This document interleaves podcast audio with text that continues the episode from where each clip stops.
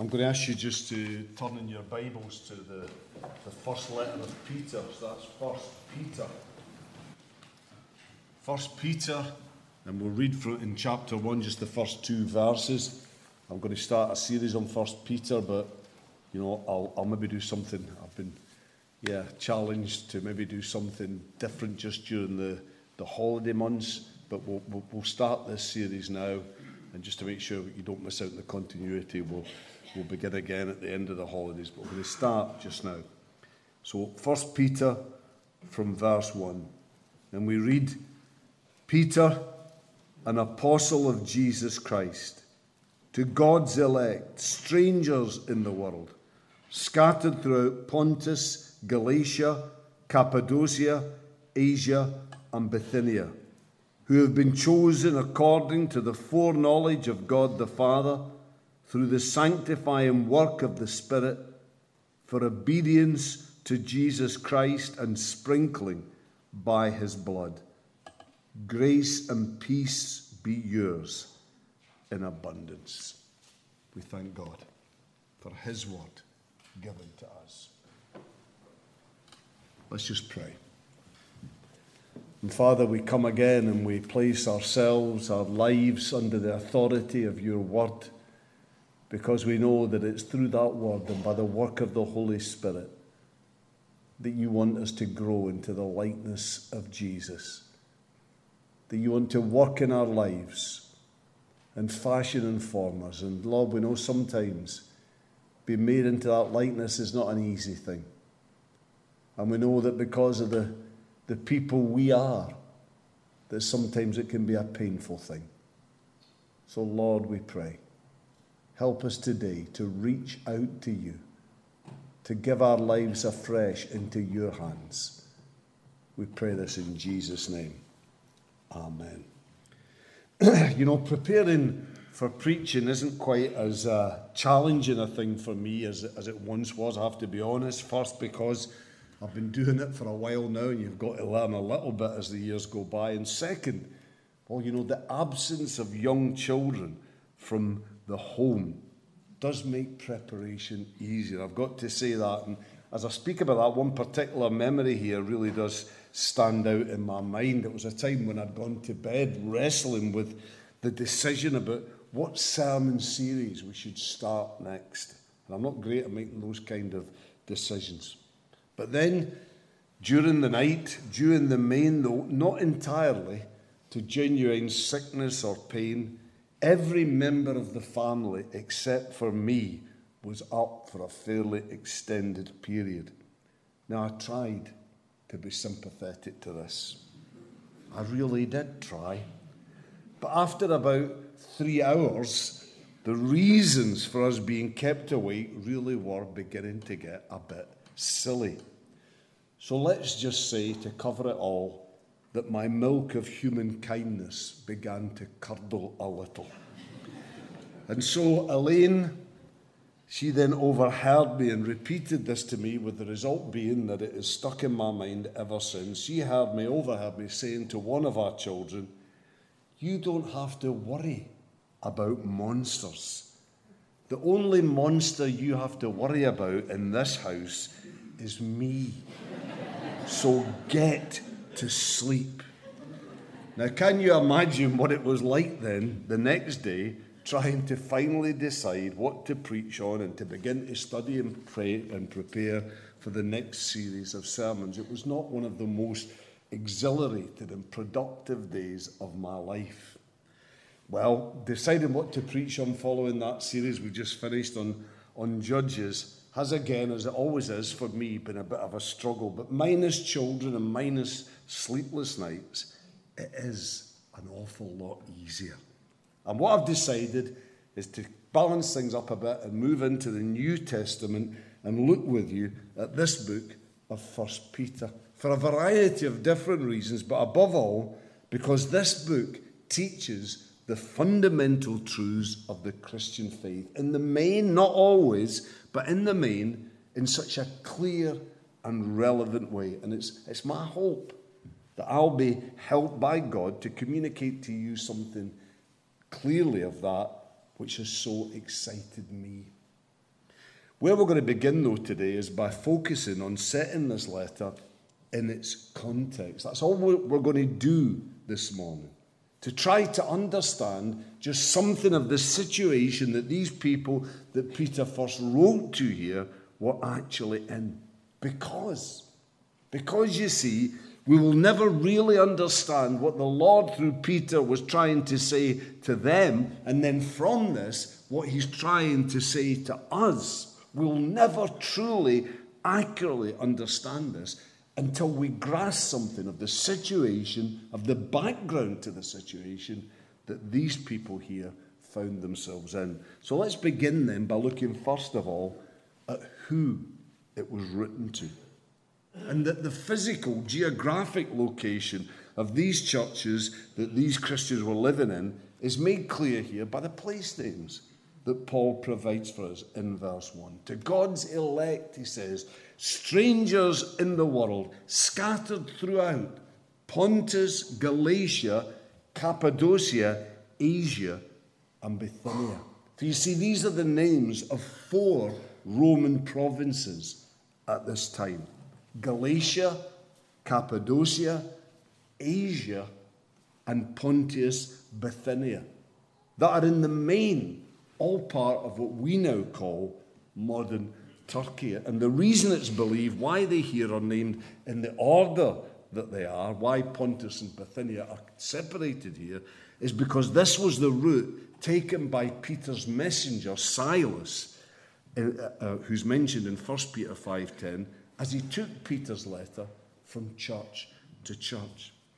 But I believe that what's far more interesting and relevant are the clues that are given in the text here as to where these churches are spiritually. For you see, again, there in verse 1, Peter talks of those he writes to as God's elect, strangers in the world, scattered throughout Pontus, Galatia, etc.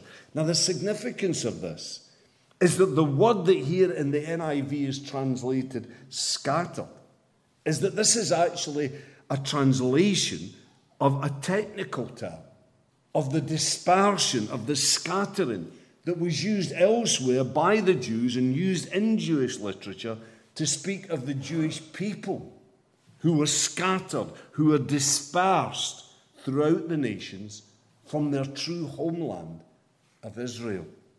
So you see, what Peter does here is he takes this term and applies it to the church.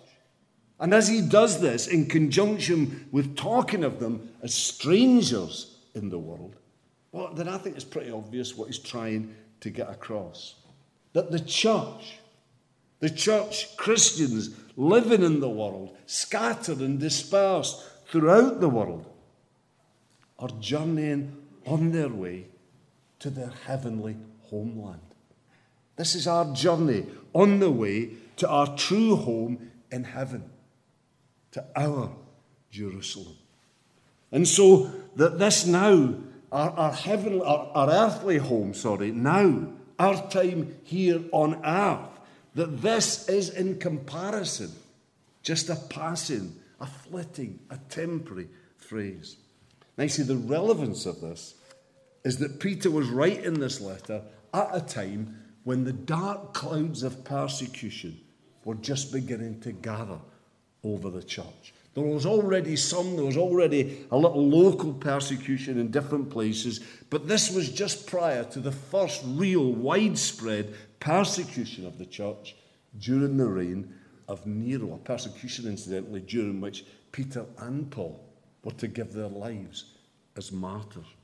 But you see, during this, this time, the spiritual foundations of every believer's life were going to be tested. They were going to be severely tested. And Peter knows that because of our fleshly nature, he knows that it's always going to be our tendency under pressure to go back again to valuing first the things of this world rather than focusing on our heavenly home and so living by spiritual heavenly values. And it's also always going to be our natural tendency, natural humanity is going to drive us to measure God's care for us in this, to measure God's faithfulness towards us in terms of our circumstances, in terms of how we are doing in this life. You see, it's always our tendency to value this world as most precious.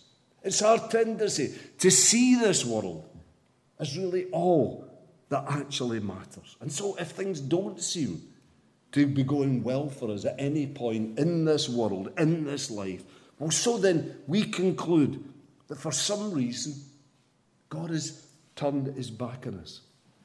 That we don't really matter. That God doesn't really care for us in the way that he, we thought, in the way that He seems to care for others. You see, what Peter wants to make clear to us here is that this is just not so.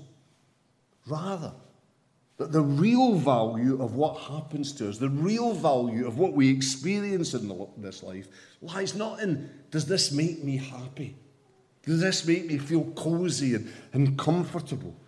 But rather, its real value lies in does this prepare me for the life to come? Does this make me better equipped for heaven and for seeing God face to face? Now, you see, Peter here, he knows the kind of hardship in this world that the people that he writes to here are soon going to be going through. And he knows that unless they get things right here, and unless they see and filter what's happening to them through this kind of spiritual perspective that we've just outlined, he knows that this is going to overwhelm them.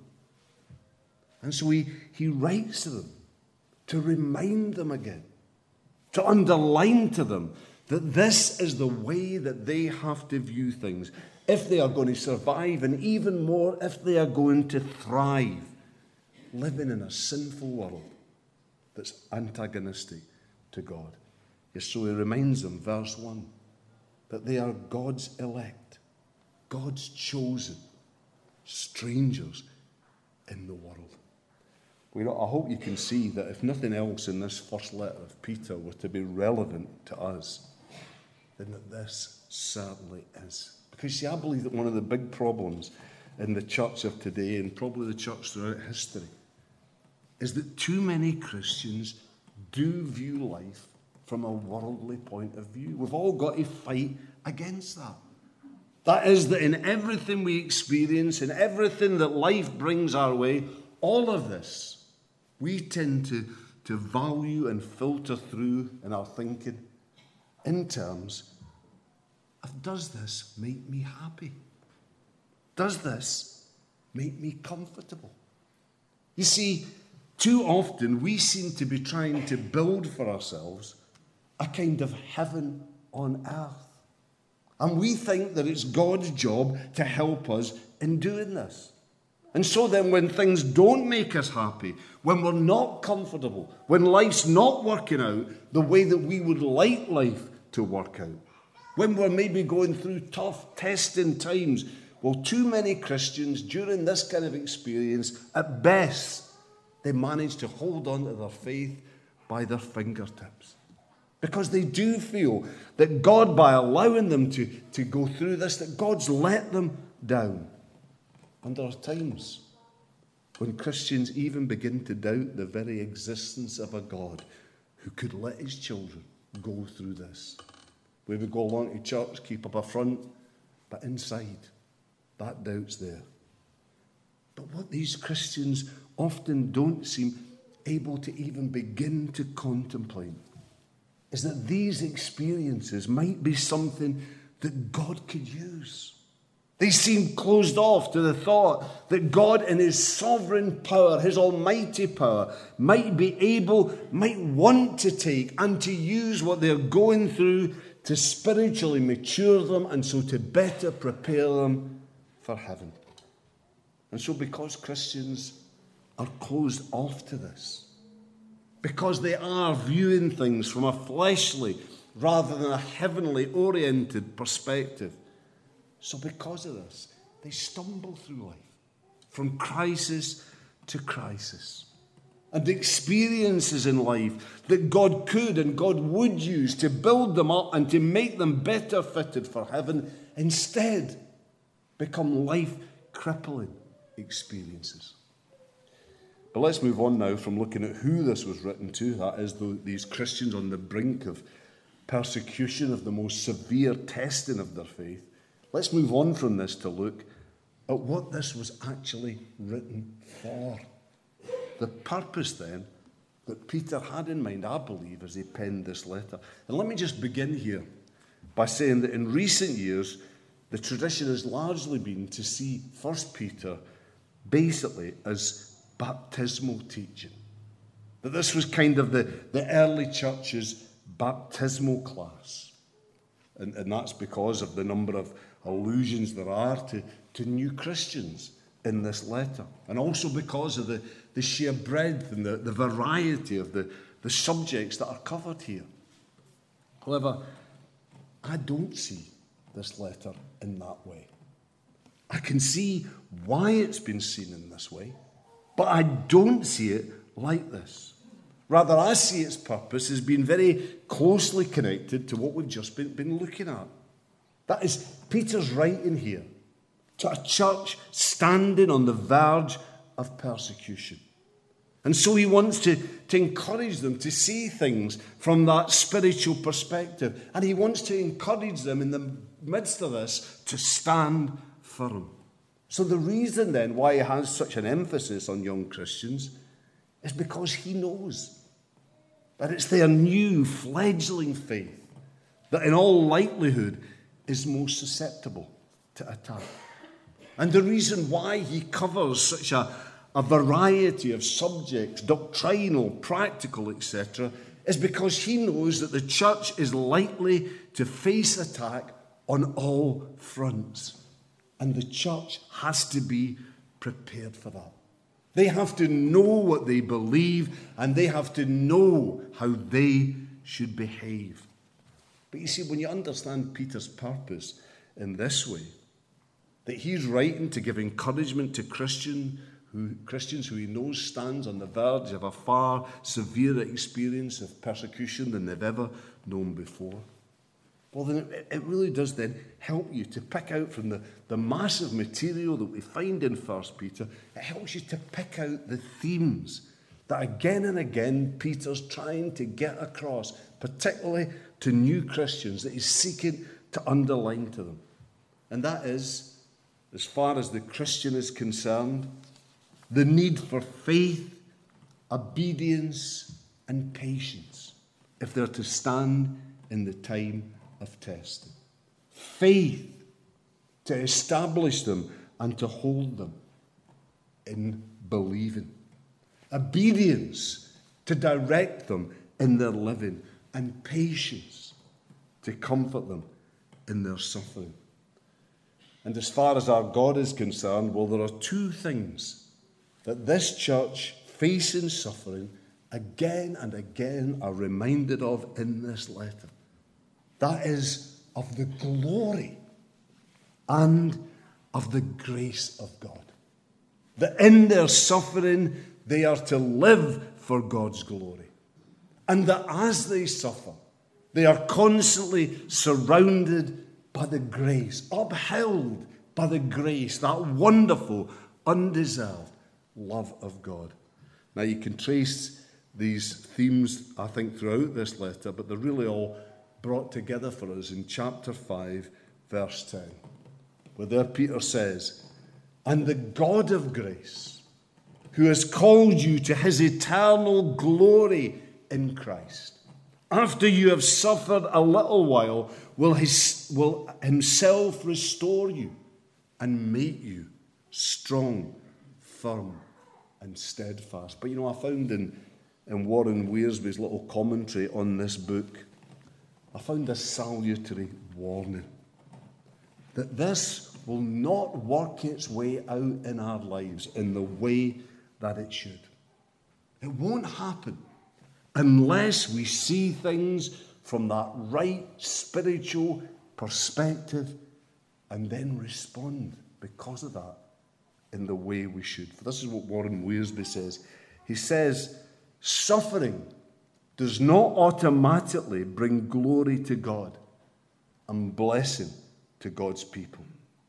Some believers have fainted and fallen in times of trial and have brought shame to the name of Christ.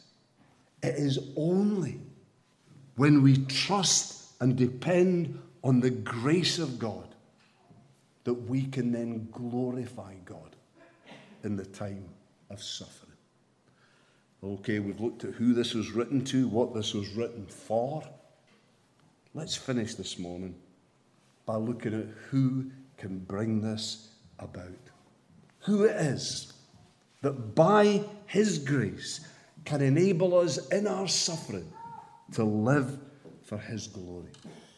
And it is, of course, it is, as we know, our mighty God. With what's made clear here in verse 2, with each person of the Trinity having a part to play in this. Each person, for this letter, we're told here, is written to God's elect, to strangers in the world who have been chosen according to the foreknowledge of God the Father, through the sanctifying work of the Holy Spirit, for obedience to Jesus Christ and sprinkling by his blood. But how does this, this work? How does all this fit in? Do you see it? In this way, I believe. In that the foreknowledge of God the Father. That reminds us that while God does not ordain in the sense of deliberately will all the tragedies and the trials that are perhaps part of our life, that are part and parcel of living in a fallen, sinful world as fallen, sinful, weak human beings. Yet, God does know exactly what is to come our way. God is not taken by surprise. And in his love, by his mighty sovereign power, he is able to take these things, take all these experiences, take us, take who we are, and he is able to use them. That Christ's glory might be seen in us, that something of heaven's life might be reflected out from our lives. He's able to do that. But again, that will only happen if we are ready to trust God, if we're ready to turn to God, if we're ready to depend on Him and to draw on Him and His resources in His grace. And I know that's not always easy. It's certainly not easy for me. But it is what has to happen before the God who knows, who foreknows our circumstances, is able to work in our circumstances in the kind of mighty and glorious way that he so desires to. And next, we're told this happens through the sanctifying work of the Holy Spirit. Now, I want to say that the NIV translation here isn't actually the best. It isn't because, in some way, they needed here to get the word in, in. You see, that's what, what Peter is trying, I think, to get across. That the whole of our life, that the whole of our existence is lived in the realm of the sanctifying Holy Spirit that He is at work. He is there in every circumstance, in every experience, in every sorrow, in every hardship we go through. He's there, seeking to use those things to sanctify us, to make us holy, to make us more like Jesus. And all this, in all this, the Father who knows all, all that we are to go through, the Spirit who is at work in all, in each and every experience of life, all this is geared towards the one end for obedience to Jesus Christ. That is, that we might grow in our circumstances, in our obedience to Christ. Hard though they may be, and I know people here are going through more difficult things than I ever have, because it's as we do that, though, that truly the life and the glory of Jesus will be seen in us. Do you notice the other connected phrase that's used here for obedience to Jesus Christ and sprinkling by his blood. I want to say to you, these are not just poetic, kind of colourful words that are being used by Peter here to kind of liven up, brighten up what he's saying. No, actually, these are very, very important words. For the costly blood of sacrifice, the blood that was shed as the penalty for sin, was sometimes sprinkled in the Old Testament as a symbol of cleansing. It was a symbol, a sign that you'd been cleansed. For example, Leviticus 14, 6 and 7 talks of this in, in regard to cleansing from leprosy and from other skin diseases. And you see, it's this that, that David takes up then in Psalm 51 in those famous words. When having spoken eloquently of his sin there, he then says, Cleanse me with hyssop, and I shall be clean. Wash me, and I shall be whiter than snow. If you see, the, the hyssop plant, this was the plant that was used to dip in and then to sprinkle with blood. Now, to us, all this sounds a bit gory, but the basic point is that this was a reminder given of the cost required to deal with sin, that there had to be sacrifice for sin to be dealt with, with the sprinkling then being a reminder that once this sacrifice has been made, cleansing then takes place. And we need to know, and that's the symbol, we need to know that we are clean in God's sight. Now, the relevance of this, I believe, here in 1 Peter, what Peter is actually saying to us is that even when we seek to see life from that right spiritual perspective, even when we seek to find God's will in our suffering, to be open to the Spirit in our suffering, to glorify Christ in our suffering. Even when we try that with all our heart to do that, even then, because we are human, sometimes we will fail. Sometimes we'll fall down. But what Peter's saying is that when that happens, we need not lose heart. Because the blood of Jesus Christ, as we're seeking to live to glorify God, not live in kind of undisciplined lives, but as we're seeking to, to live for Christ, that blood of Jesus Christ cleanses us from all unrighteousness. That day by day, moment by moment, as these things happen, we can and we should bring our failings to God knowing that through Christ, by virtue of his sacrifice, all our sins, all our failures, all are dealt with. And so then, as we live in this kind of way, giving our all for God's glory, while all the time trusting in what Christ has done for us, well, then what is open to us is the most wonderful experience of ongoing fellowship with God. Because notice what it says finally here in verse 2 Grace and peace be yours in abundance. You see, that's what our experience will be as we seek to live in this kind of life of fellowship with God. We will know the grace of God. We will know His love at work in our lives. And the peace of God that deep sense of peace deep within that only God can bring, that will be in our heart in the most glorious way imaginable. See what it says? Grace and peace in abundance. And this can all be ours right now, today.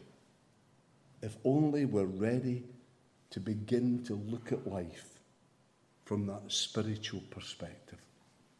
But this life isn't what really matters. What matters is the life this is preparing for us, the life to come. If only we're ready to trust in the God, the God who knows all that we're going through, but the God who's also at work in each and every situation. If only we're ready to seek to live for Christ's glory, to seek to be obedient to Him in all things in life, then we're told The grace and peace of God is there for us in abundance. That's what God wants for each one of his people grace and peace in abundance. If only we're ready to reach out and by faith take hold of that. Let's come and pray together. Father, we want to thank you that just as those people, when Peter first wrote that letter, were in testing times in their lives, Lord, we thank you that though our tests might be less or might be greater, that you're there for us in exactly the same way. That as we seek you, as we turn to you, you are there and you are ready and you are eager to be found. You want to make us more like Jesus. You want to hold us. You want to be with us. You want to strengthen us. You want us to experience your love. And you want us to come to that place of grace and peace in Jesus Christ. Lord, reach out to each one of your people today, we pray. In Jesus' name.